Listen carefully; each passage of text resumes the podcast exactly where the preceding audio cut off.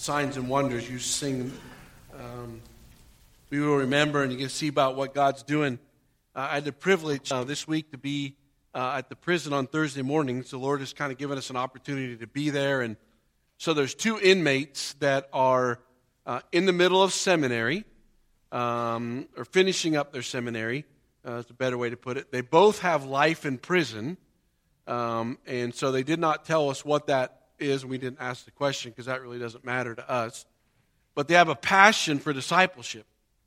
And so uh, they sat with us. Uh, there's a couple of us pastors went on Thursday morning, just sat and talked. And I was just thinking, you know, Lord, what's neat is, is they, they've come to know Christ in the prison. They got involved in a seminary while they're in prison. And now, what they were doing, what was comfortable was they were at a prison. They liked that prison but they felt like God was calling them to be missionaries within the prison system because they know they're never going to get out. And so they want to take as many men with them to spend eternity with Jesus that are, that are locked behind bars, that you and I just don't get a chance to go say, hey, let's go to lunch or meet with. And so we were talking to these guys, and, and so the, the guy that's kind of the, the leader or kind of helps us out on Thursday nights and really wants to plant a church inside the prison, that's his passion there is not a church inside the prison. There are 41 different programs that come to the prison.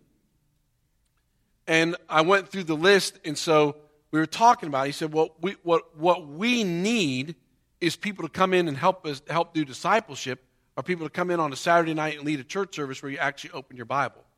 He, he said, basically, I can, go to, I can go to the chapel and never open my Bible. I really don't even take it because it's really not worth taking it because nobody wants to open the scriptures and talk to us.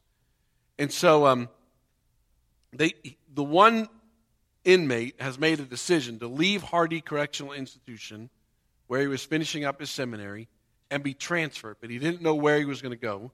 In order for him to be transferred, they normally transfer them in twos. So the seminary is training, they're training like 54 guys at Hardee Correctional Institution uh, in seminary in biblical studies, and they send them out by twos, but they don't know where they're going to go. Now, if you're not in prison, you don't know that there's some good prisons and there's some bad prisons.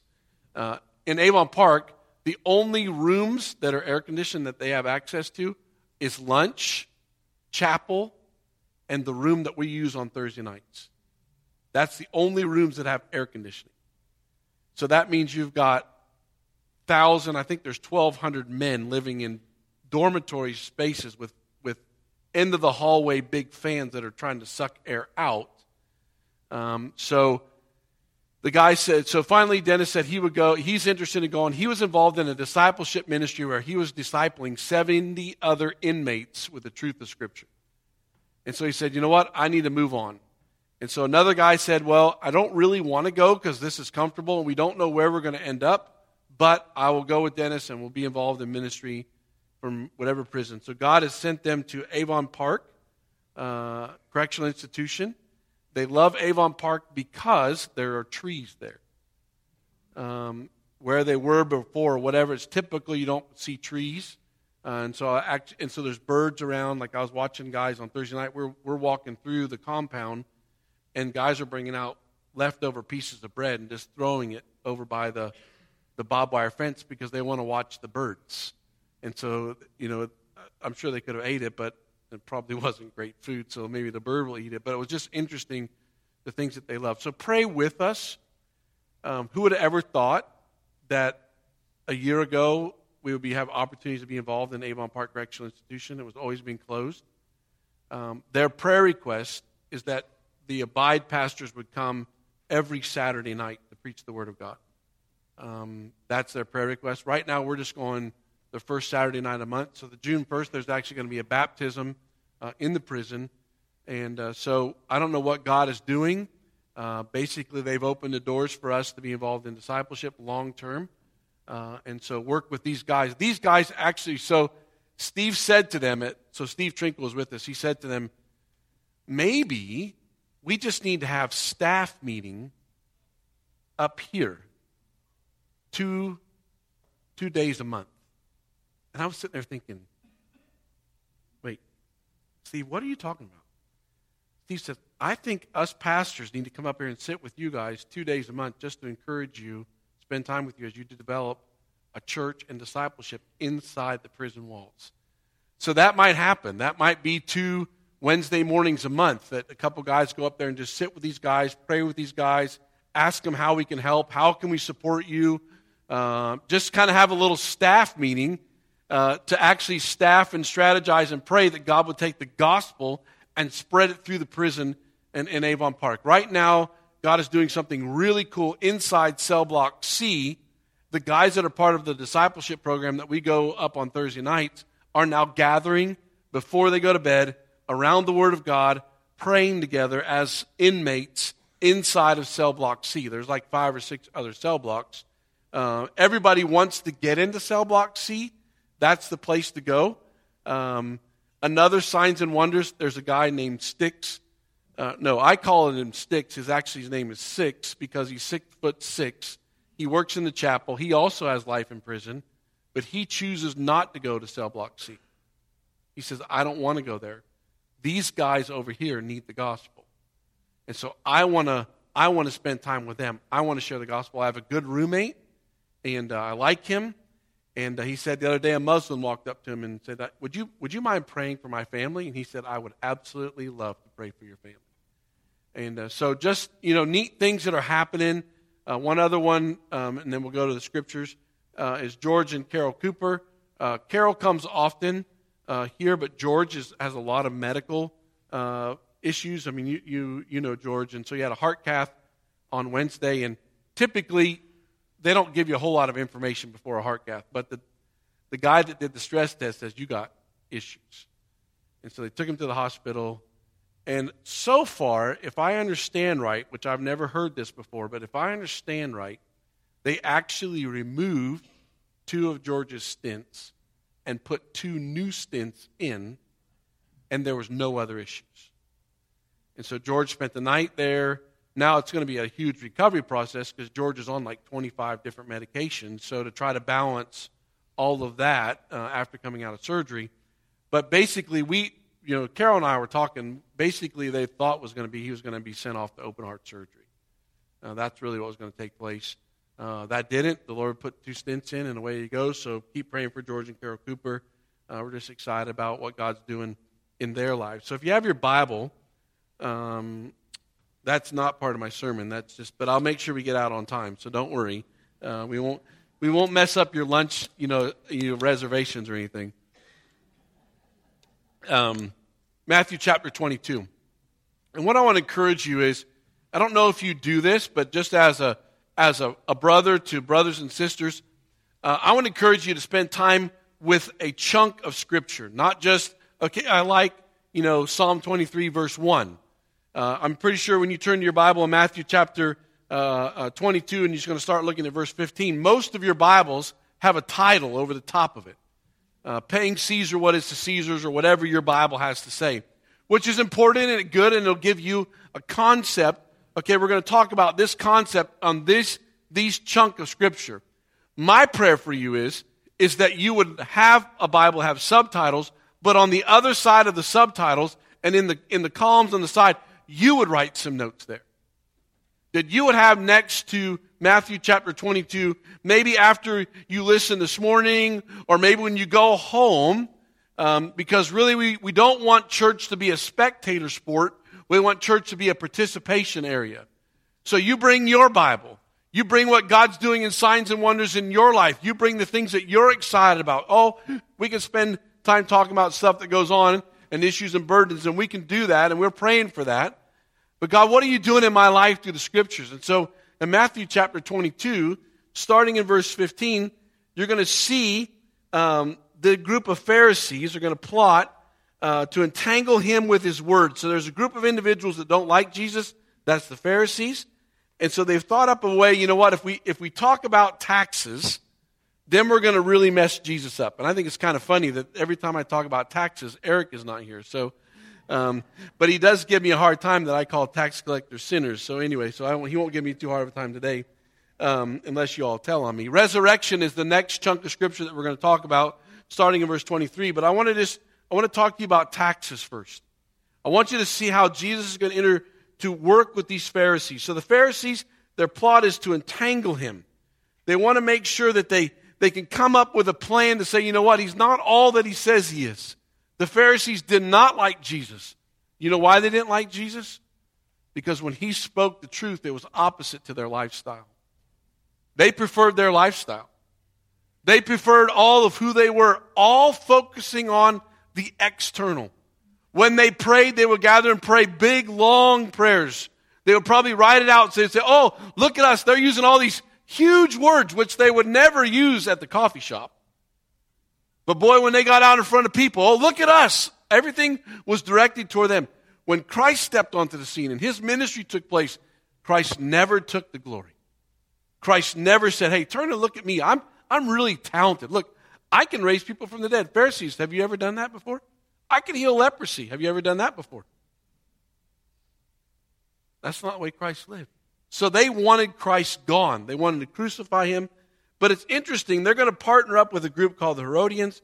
This group, they did not like each other, but this group loved uh, the law and they loved the Roman Empire, and so they're going to try to put these two groups together. So what I want you to see is in verse 16, the Pharisees in verse 15 went to plot, but look what happens in 16. They sent their disciples to him along with the Herodians, like Jesus would recognize somebody that was a Pharisee because of all the external.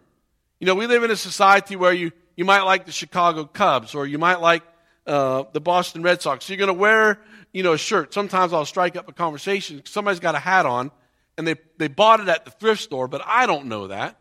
So I walk up to him and say, hey, so you like the Dodgers? Well, no, not really. I just bought it at the thrift store. Well, you're identifying with them. You're saying, hey, look, so you, we identify people. So we, we know certain people like, you know, Dean and Kathleen Vogel. They love the Green Bay Packers. Not sure why, but they do. Because they're from Wisconsin, they love the Packers. Um, and so they identify with them. So here's a group that externally they identified. Jesus would have known that. The Pharisees knew that. So let's just send the disciples along with this others group. Now look how they're going to approach Jesus. Saying, Teacher, we know that you are true. Isn't that interesting? We know that you are true, but we really have a question that we need to ask you. We're really trying to trip you up, but we know that you're true and that you teach the way of God truthfully and you do not care about anyone's opinions. Wow, it's pretty interesting. You are not swayed by appearances. So there's a whole lot of flattery going on. There's a whole lot of words that really, if they believed that Jesus taught truthfully, they would humble themselves before him and say, okay, Jesus, we want to learn from you. But that's not who they are. So look down at verse 17. Tell us then what you think. So, Jesus, what do you think? Is it lawful to pay taxes to Caesar or not? So here's the question. They're coming to Jesus with a question. Jesus, what do you think? Sometime I think you really should use this. I, and I don't know how you're going to explain all this with evangelism. But if you ask people a question, they have an opinion. They love to hear their voice go on and on and on and on. Now, there's certain people don't ask them a question because you're never going to leave there. But there's other times you can say, well, what do you think? How, how would you address that issue? What's your opinion? So Jesus they're asking Jesus, what is your opinion? Look at, and Jesus of all people should have stepped in and said, hey, I got the answer for you. Here it is. I want you to see how Jesus answers them. But Jesus is aware of their malice. Why put me to the test, you hypocrites? Show me the coin for the tax. And they brought him a denarius. And Jesus said to them, Whose likeness or inscription is this? And they said, Caesar's. And he said to them, Therefore rend to Caesar the things that are Caesar's, and to God the things that are God. I want to talk to you something here a little bit.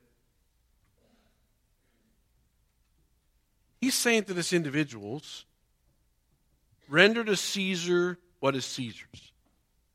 Anybody in here like to pay taxes? Anybody in here always agree with the amount that you have to pay for your taxes? I, I don't. Like I, I go to Mark Cox and say, okay, look, what do we need to do this year? He says you need to do this much. I was like, Mark, I mean, that's just a lot of money. And so I said, I've never said this. I'm going to try this next year. Mark, I think you should go back and, and negotiate with the IRS and tell them there's a preacher in Florida that doesn't prefer that amount. So would you mind adjusting it for him? I, I know that's going to, I know that will never happen, but that's kind of what I would like to do. Lord, I don't mind submitting to this authority, but I don't like it. They want too much from me. And so, what I want you to do is, I want you to see how Jesus unpacks this. He says to them, Give to Caesar what is Caesar. Hey, you Pharisees, you Herodians, you humble yourself under their authority. And I'm pretty sure that every single one of you have humbled yourself underneath the authority of the IRS. You say, Here it is. You don't send them a letter of complaint. You don't send them a letter of preference. You don't try to shortcut them. And I think that's important. I think that's who we are as Christians should, should be. So I want you to take your Bible and go with me to 1 Timothy chapter 2. 1 Timothy chapter 2. Paul's words to this young man, Timothy, to say, Timothy, this is my expectations for you when it comes to authority when it comes to people that are placed over you. So take your Bible, go to 1 Timothy chapter 2. 1 Timothy chapter 2, verse 1. First of all, then I urge that supplication. So you got the little word urge there. That's kind of like I want to strongly encourage. I want to say to you I think this is something I would like to recommend for your life, Timothy. I want to urge you to do this that supplications, prayers, intercessions, and thanksgiving be made for all people, for kings, and all who are in positions that we that are in high positions, that we may lead quiet or lead peaceful and quiet lives, godly and dignified in every way. You know why that's important, Timothy? Because of verse 3. This is good and it is pleasing in the sight of who? God our Savior, who desires all people to be saved and come to the knowledge of the truth. There is one God, there's one mediator between God and man. That man is Christ Jesus, who gave himself as a ransom for all, which is the testimony given of proper time. Pharisees, Herodians, I know you're trying to trick me. I know what your thought is. I know if I answer one way or the other, but I just want to say to you give to Caesar what is Caesar's. And I want to encourage us today in the same way that, that Christ is saying to, to those Pharisees and Herodians and the disciples, humble yourself. Can I just ask you a question? Is that relationship the same with you and Jesus? You never wrote a letter to the IRS and complained.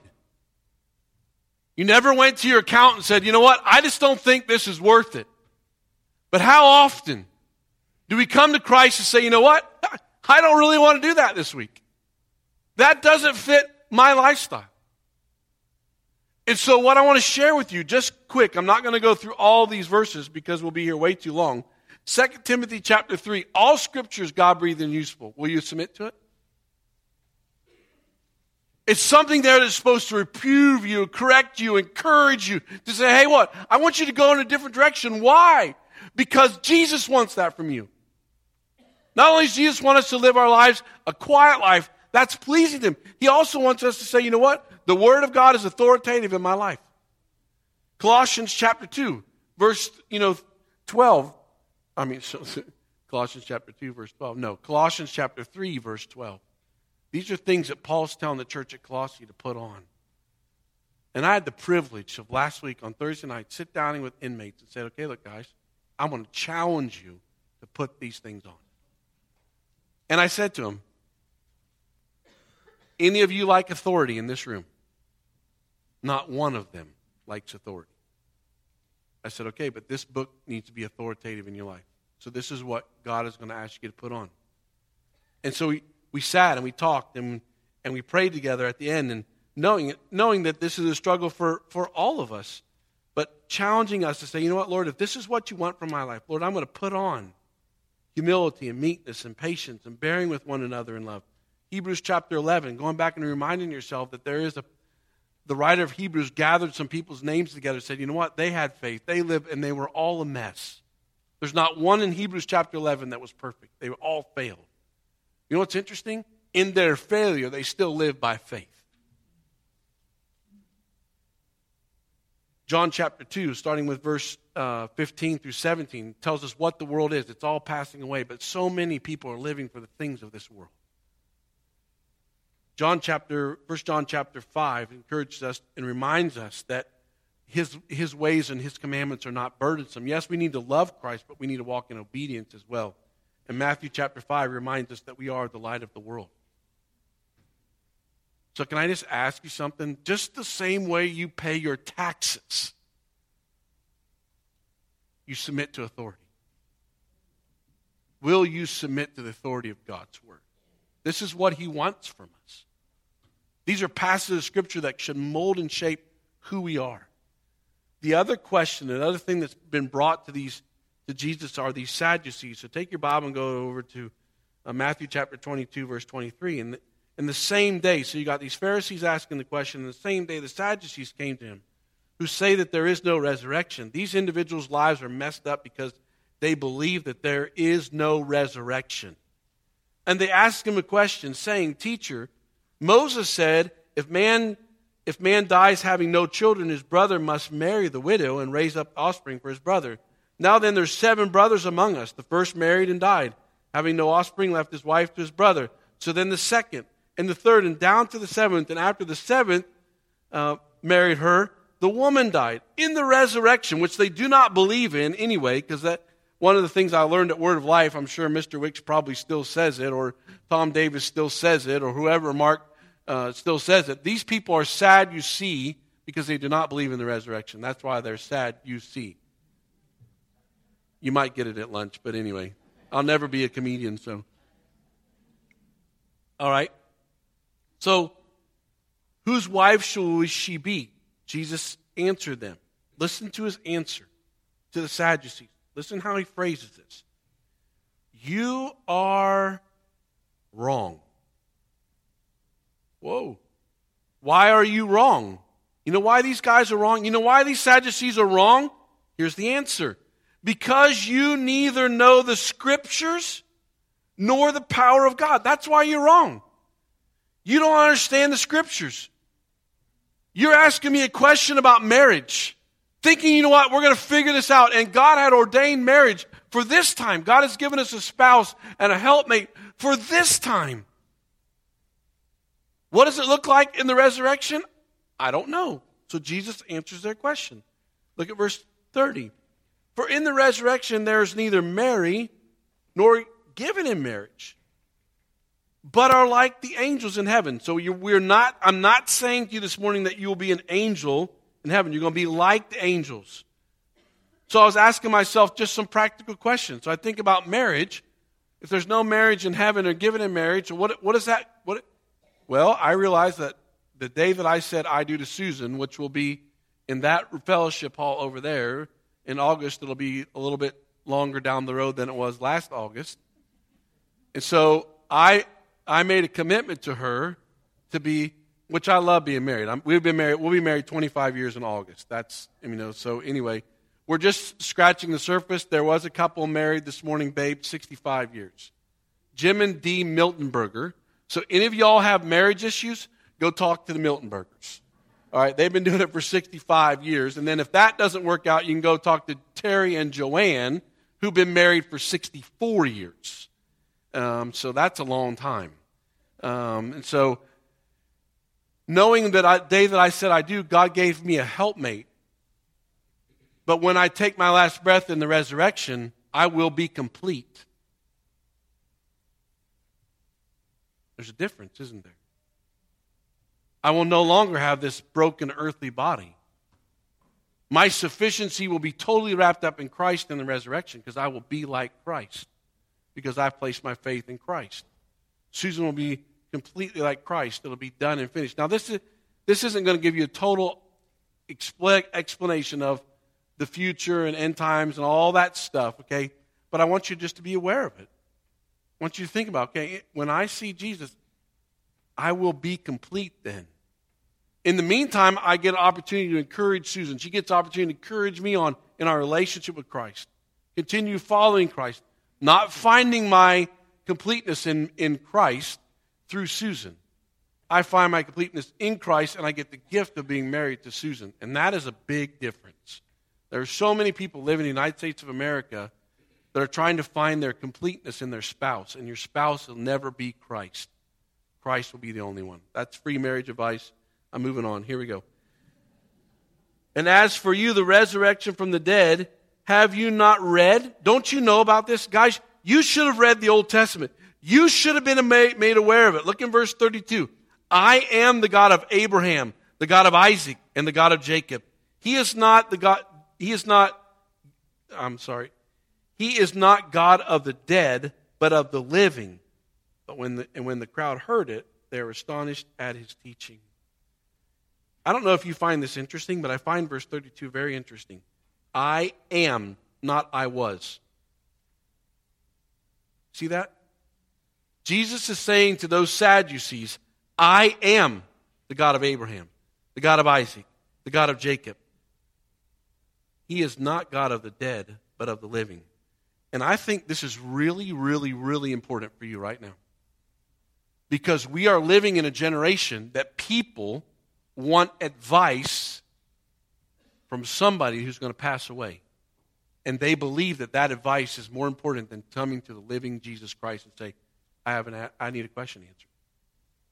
I am for doctors. I'm for lawyers. I'm for psychologists. I'm for counselors. I think those people are extremely, extremely important. But you know what I'm finding? People place those people over what the living Jesus says. Well, that person said this. Yeah, but wait a second. What did Jesus say? What did God say through the Word of God? What does He tell you? Not what is this, and I'm for these people. There are times that I went and sat with a counselor and said, Jeff, what do you think? And so then he said, you maybe to think about this verse, in this verse, in this verse. Okay, Jeff, thanks. And I'm moving on. And there's probably going to be another time I'm going to go back to Jeff and say, Jeff, what do you think? Hey, you probably need to think about this verse and this verse and this verse and move it on. That's what I want from my life. I want the living Jesus to have authority over my life. So, why do we gather this morning? As we end our time together, I'm leaving out some stuff, but I want you to see two things taxes. I want to challenge you to pay your taxes. But the same way you pay your taxes to the IRS. I'm going to challenge you to humble yourself to the authority of Jesus Christ. Stop asking why. And stop saying, well, this isn't fair. Well, this doesn't suit my lifestyle. Well, this doesn't make me happy. That's not what the plan was. The plan was to do exactly what his father asked him to do humble himself, say, you know what? I'll become obedient, even death on a cross. If that's what you want from me, Father, that's my plan. And then the other thing is the resurrection. Is to know this morning that the power of the living Christ is inside of you. So ask Him for advice, ask Him for strength. And my prayer is that one day, as we, we end our time, as we celebrate Memorial, Week, Memorial Day weekend, individuals that said, you know what? To their commanding officer, they said, You want me to go do that task? I'll do that. And they lost their lives. Have you reported to your commanding officer, Jesus Christ, this morning, say, What do you want me to do today? Well, you know what? I, I just need to go to lunch and get my afternoon nap and go here and do this. One day there's going to be individuals that gave their life so that you could have safety, that if they knew Christ personally, that we're going to get a chance to look them in the eye one day. And the resurrection power of them will come alive and we'll all be together as a family in eternity in a place called heaven where there is no more pain, there is no more sorrow. So, Father, I thank you for allowing us to be here together as a family. And now maybe do some participation work. May we do some, you know, weightlifting. May we do some exercise. May we sit down with the scriptures for ourselves and say, you know what? What's, what scripture do I need to submit myself to the authority of today? The Same way you pay your taxes. Humble yourself before your God. The same way these Sadducees who came to Jesus with a ridiculous question walked away in astonishment because they met with the resurrected, who Jesus was going to be. They met with a man with power. Oh, he hadn't died yet, but a couple days he's going to lay his life down on the cross. And they're going to get a chance to watch this guy die, celebrate his death, and then they're going to get a chance to hear this guy by the name of Peter stand up and profess the name of Christ. Oh, yeah, they put, him, put Jesus in the grave, but they could not keep Jesus in the grave. So thank you, Jesus, that you're alive today. May we live through the resurrection power of who you are. May we seek your face for advice. May we humble ourselves before you and say, hey, you changed Peter, you changed Paul, you changed David. I know you can change me. Allow the resurrection power of Christ to live through you today. We love you, Jesus. In your name I pray. Amen. God bless you. Have a great day.